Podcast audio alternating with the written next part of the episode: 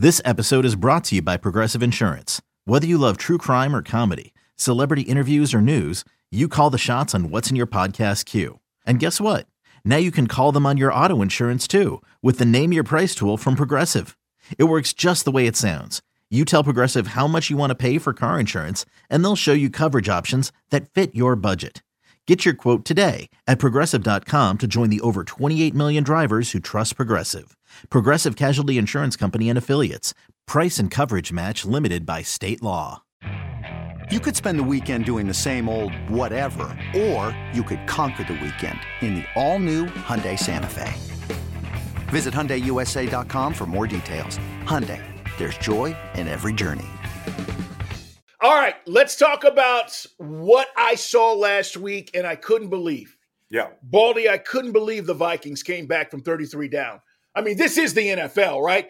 The last time we talked about this was 1993. Baldy, where were you in 1993 when we saw the Oilers lose to the Bills? Where were you?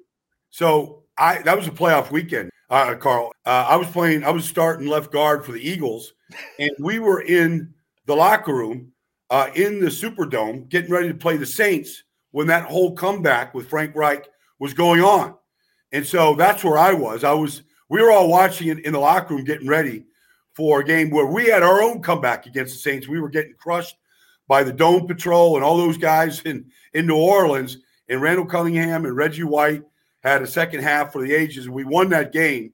They got us to Dallas the next week. But I was that's where I was watching that comeback. Incredible. Well, I, I guess my my lead into this is okay, so this has got to be a letdown spot, right? For the Vikings. Giants at Vikings this has got to be one of those trap trap games, right? You just you're so emotional last week, and now all of a sudden you got to have a letdown, don't you? Well, I had tweeted out at halftime, Carl, just a question. I didn't make a statement. I made a question. Are the Vikings the biggest frauds in this league? like, Viking fans, they came back and they were hating, you know, after of the course. comeback. But I've been on this with you. I, I, I don't believe them either. So, Carl, look, you give up a punt, block for a touchdown, a pick six for a touchdown. You can't convert a fourth down. I mean, they look like a, a, defeated team. And I watched a similar performance, not as bad, against the Eagles, against the Cowboys. And I said, when they go up against the real monsters of the NFC, like this is who they are.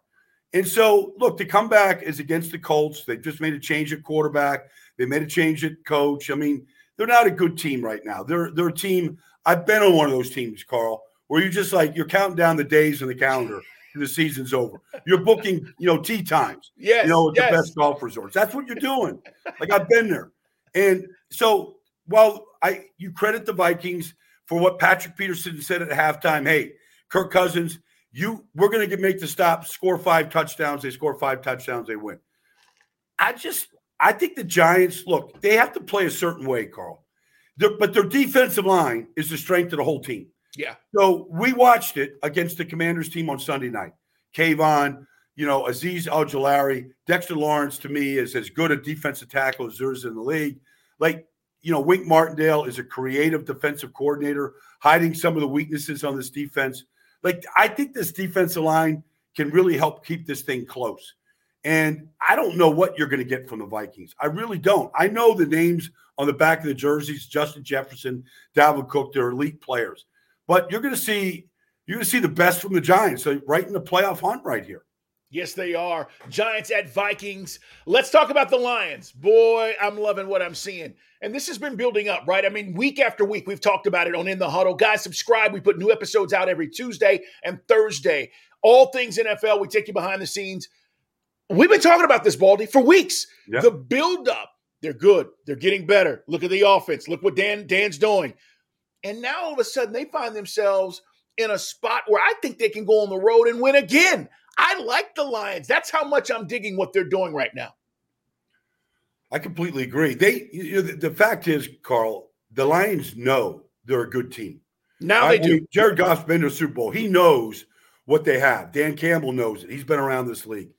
Um, what happens is, I remember Pete Carroll telling me this a long time ago, Carl. Even when he was at USC, he had no fear of playing freshmen.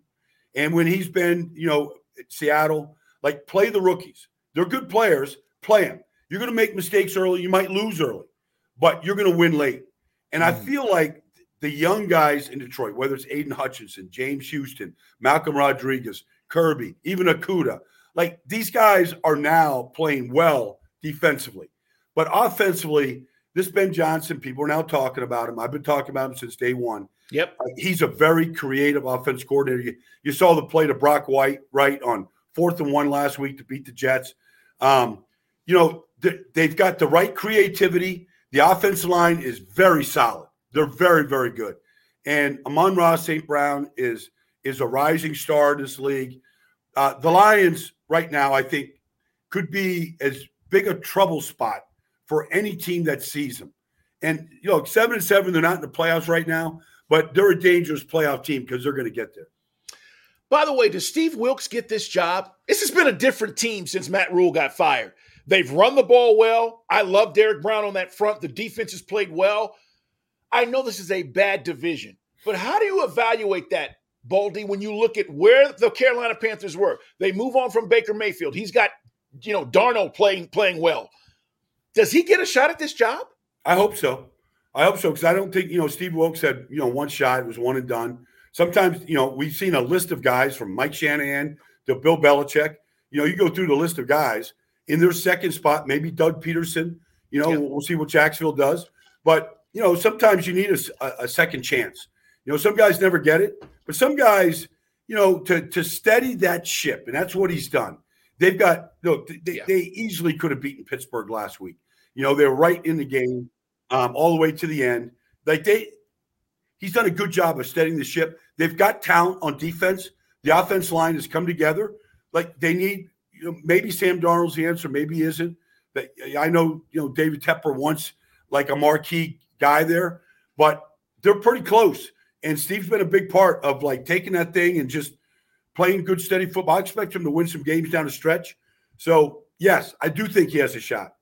Yeah, it's going to be interesting. They have a lot of decisions to make. All right, let's talk about Bills at Bears.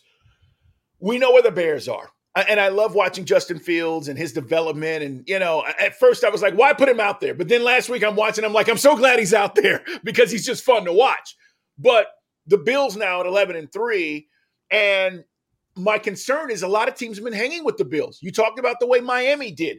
Do the Bears have enough to hang with the Bills? I do not think they win this game, but can they be there at the end of this game?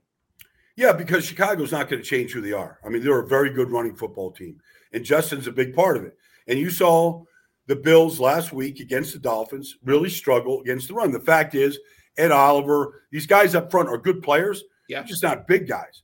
And so they get pushed around inside. And, you know, Matt Milano is a hell of a player. He's 215 pounds. And so it's like having a safety down the box. And, you know, when you look at these guys, um, you know, they're a little light up front and it's a weakness. And, and it's going to be a weakness in the playoffs. It has been in the past. And so, yes, I think the way Chicago runs it, that Chicago could keep this thing close. And, you know, Buffalo might have to get into the 30s, you know, to, to, to secure this win, which they're yeah. certainly capable of doing.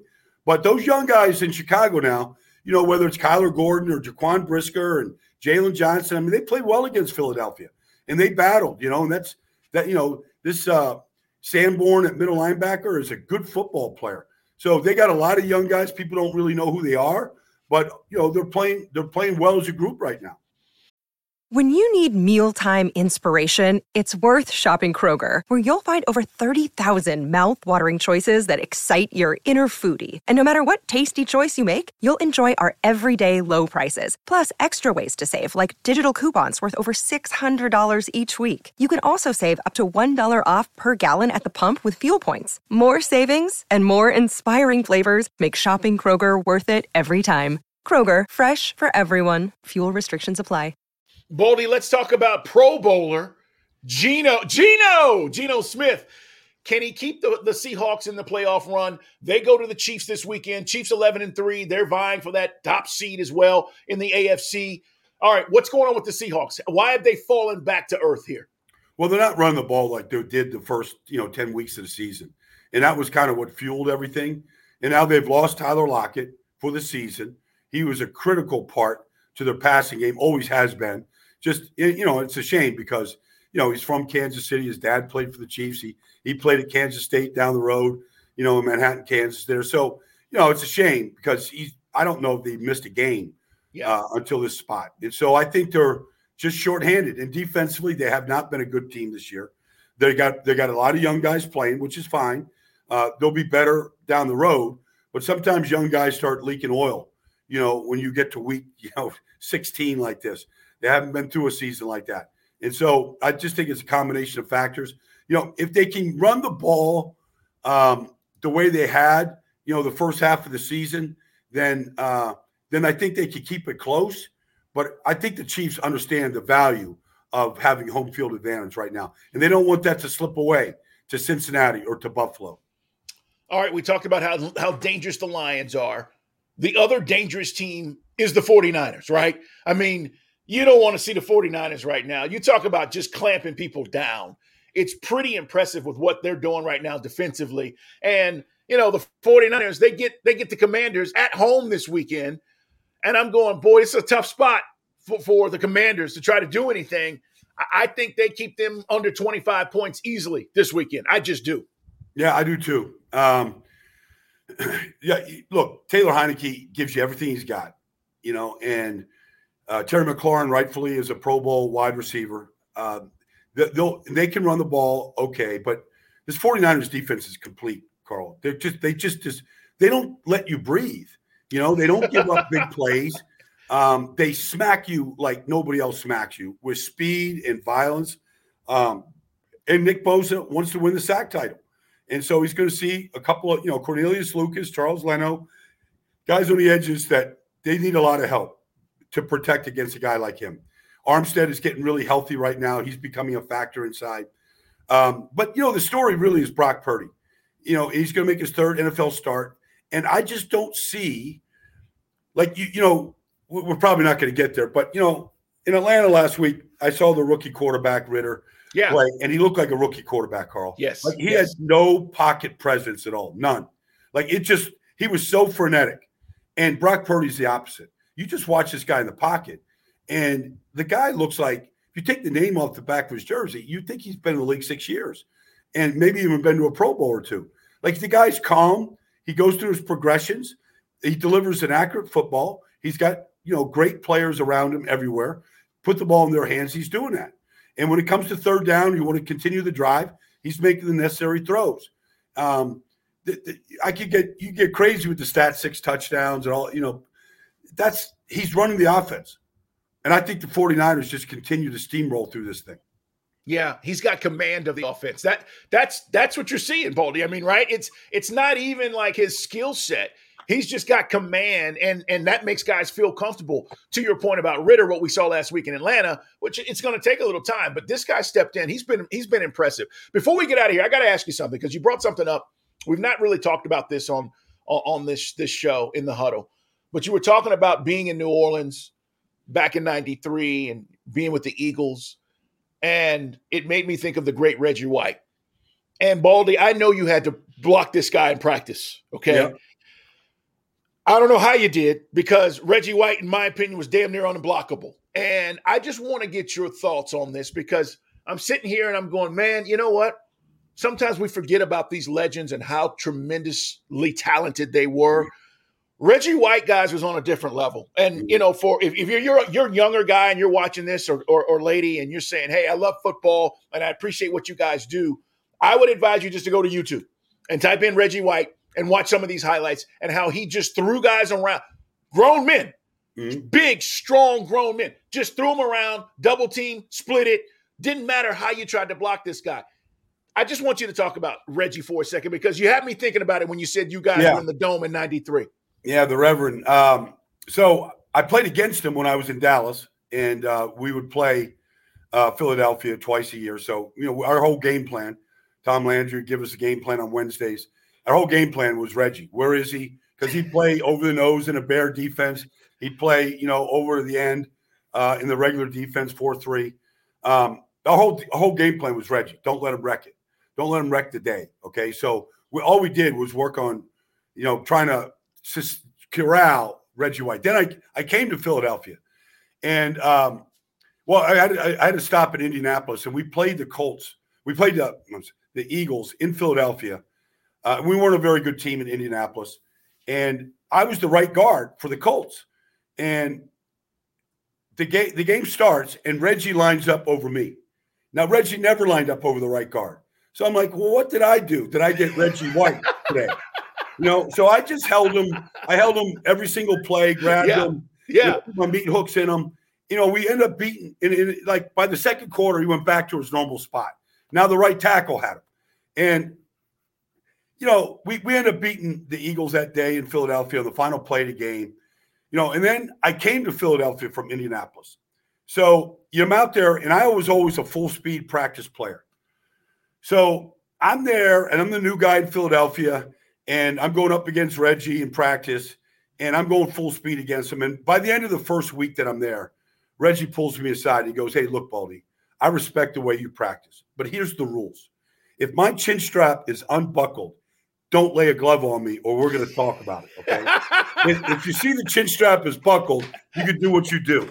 But if my chin strap is unbuckled, I'm getting ready for Sunday. I don't All really right. care about Wednesday. So he he laid the law down, and I I respected Reggie. Um, to see him, his his move was the hump move. You know, the great players have have moves that are legendary. He had a hump move, and I don't care if it was Tootie Robbins or Stan Brock. You know who like he tossed them off the screen, literally Incredible. physically airborne them, and uh, and, and we would we would all watch it. You know, on Mondays as a team, we'd watch Reggie throwing these grown men around. Like I remember late in the year when I'm in Philadelphia with them, we had this scale going into the showers. And you know, we kind of like step on the scale. It was electronic. And I remember one day, it was like December, and Reggie steps on the scale, and I just wanted to see where he was. You know, I'm curious. Yeah. Like it was three, it was 330 and climbing when he jumped off the scale like he didn't want to see the final number, you know. And so here's a guy that ran in the four sixes, you know, um, was dunking basketballs at Tennessee with Bernard King, yeah. running with the basketball team, um, you know, and then as a football player, running in the four sixes at 330 plus. Like we just never seen, you know, anything like him. Yeah, special dude, man. Great stuff, Baldy. Hey, happy uh happy holidays, man. And Yeah, Merry too, Christmas to you and your family. We're gonna be back, guys, talking more football as we count down to the end of the season. Enjoy the holidays and enjoy some holiday football. We got a full slate of games on Christmas Eve, games on Christmas Day. Doesn't get any better than this. Subscribe and like us, guys. Tell your friends in the huddle. Brian Baldinger, Jason Lock on four. I'm Carl Dukes. Everybody have a great day. Merry Christmas, everybody.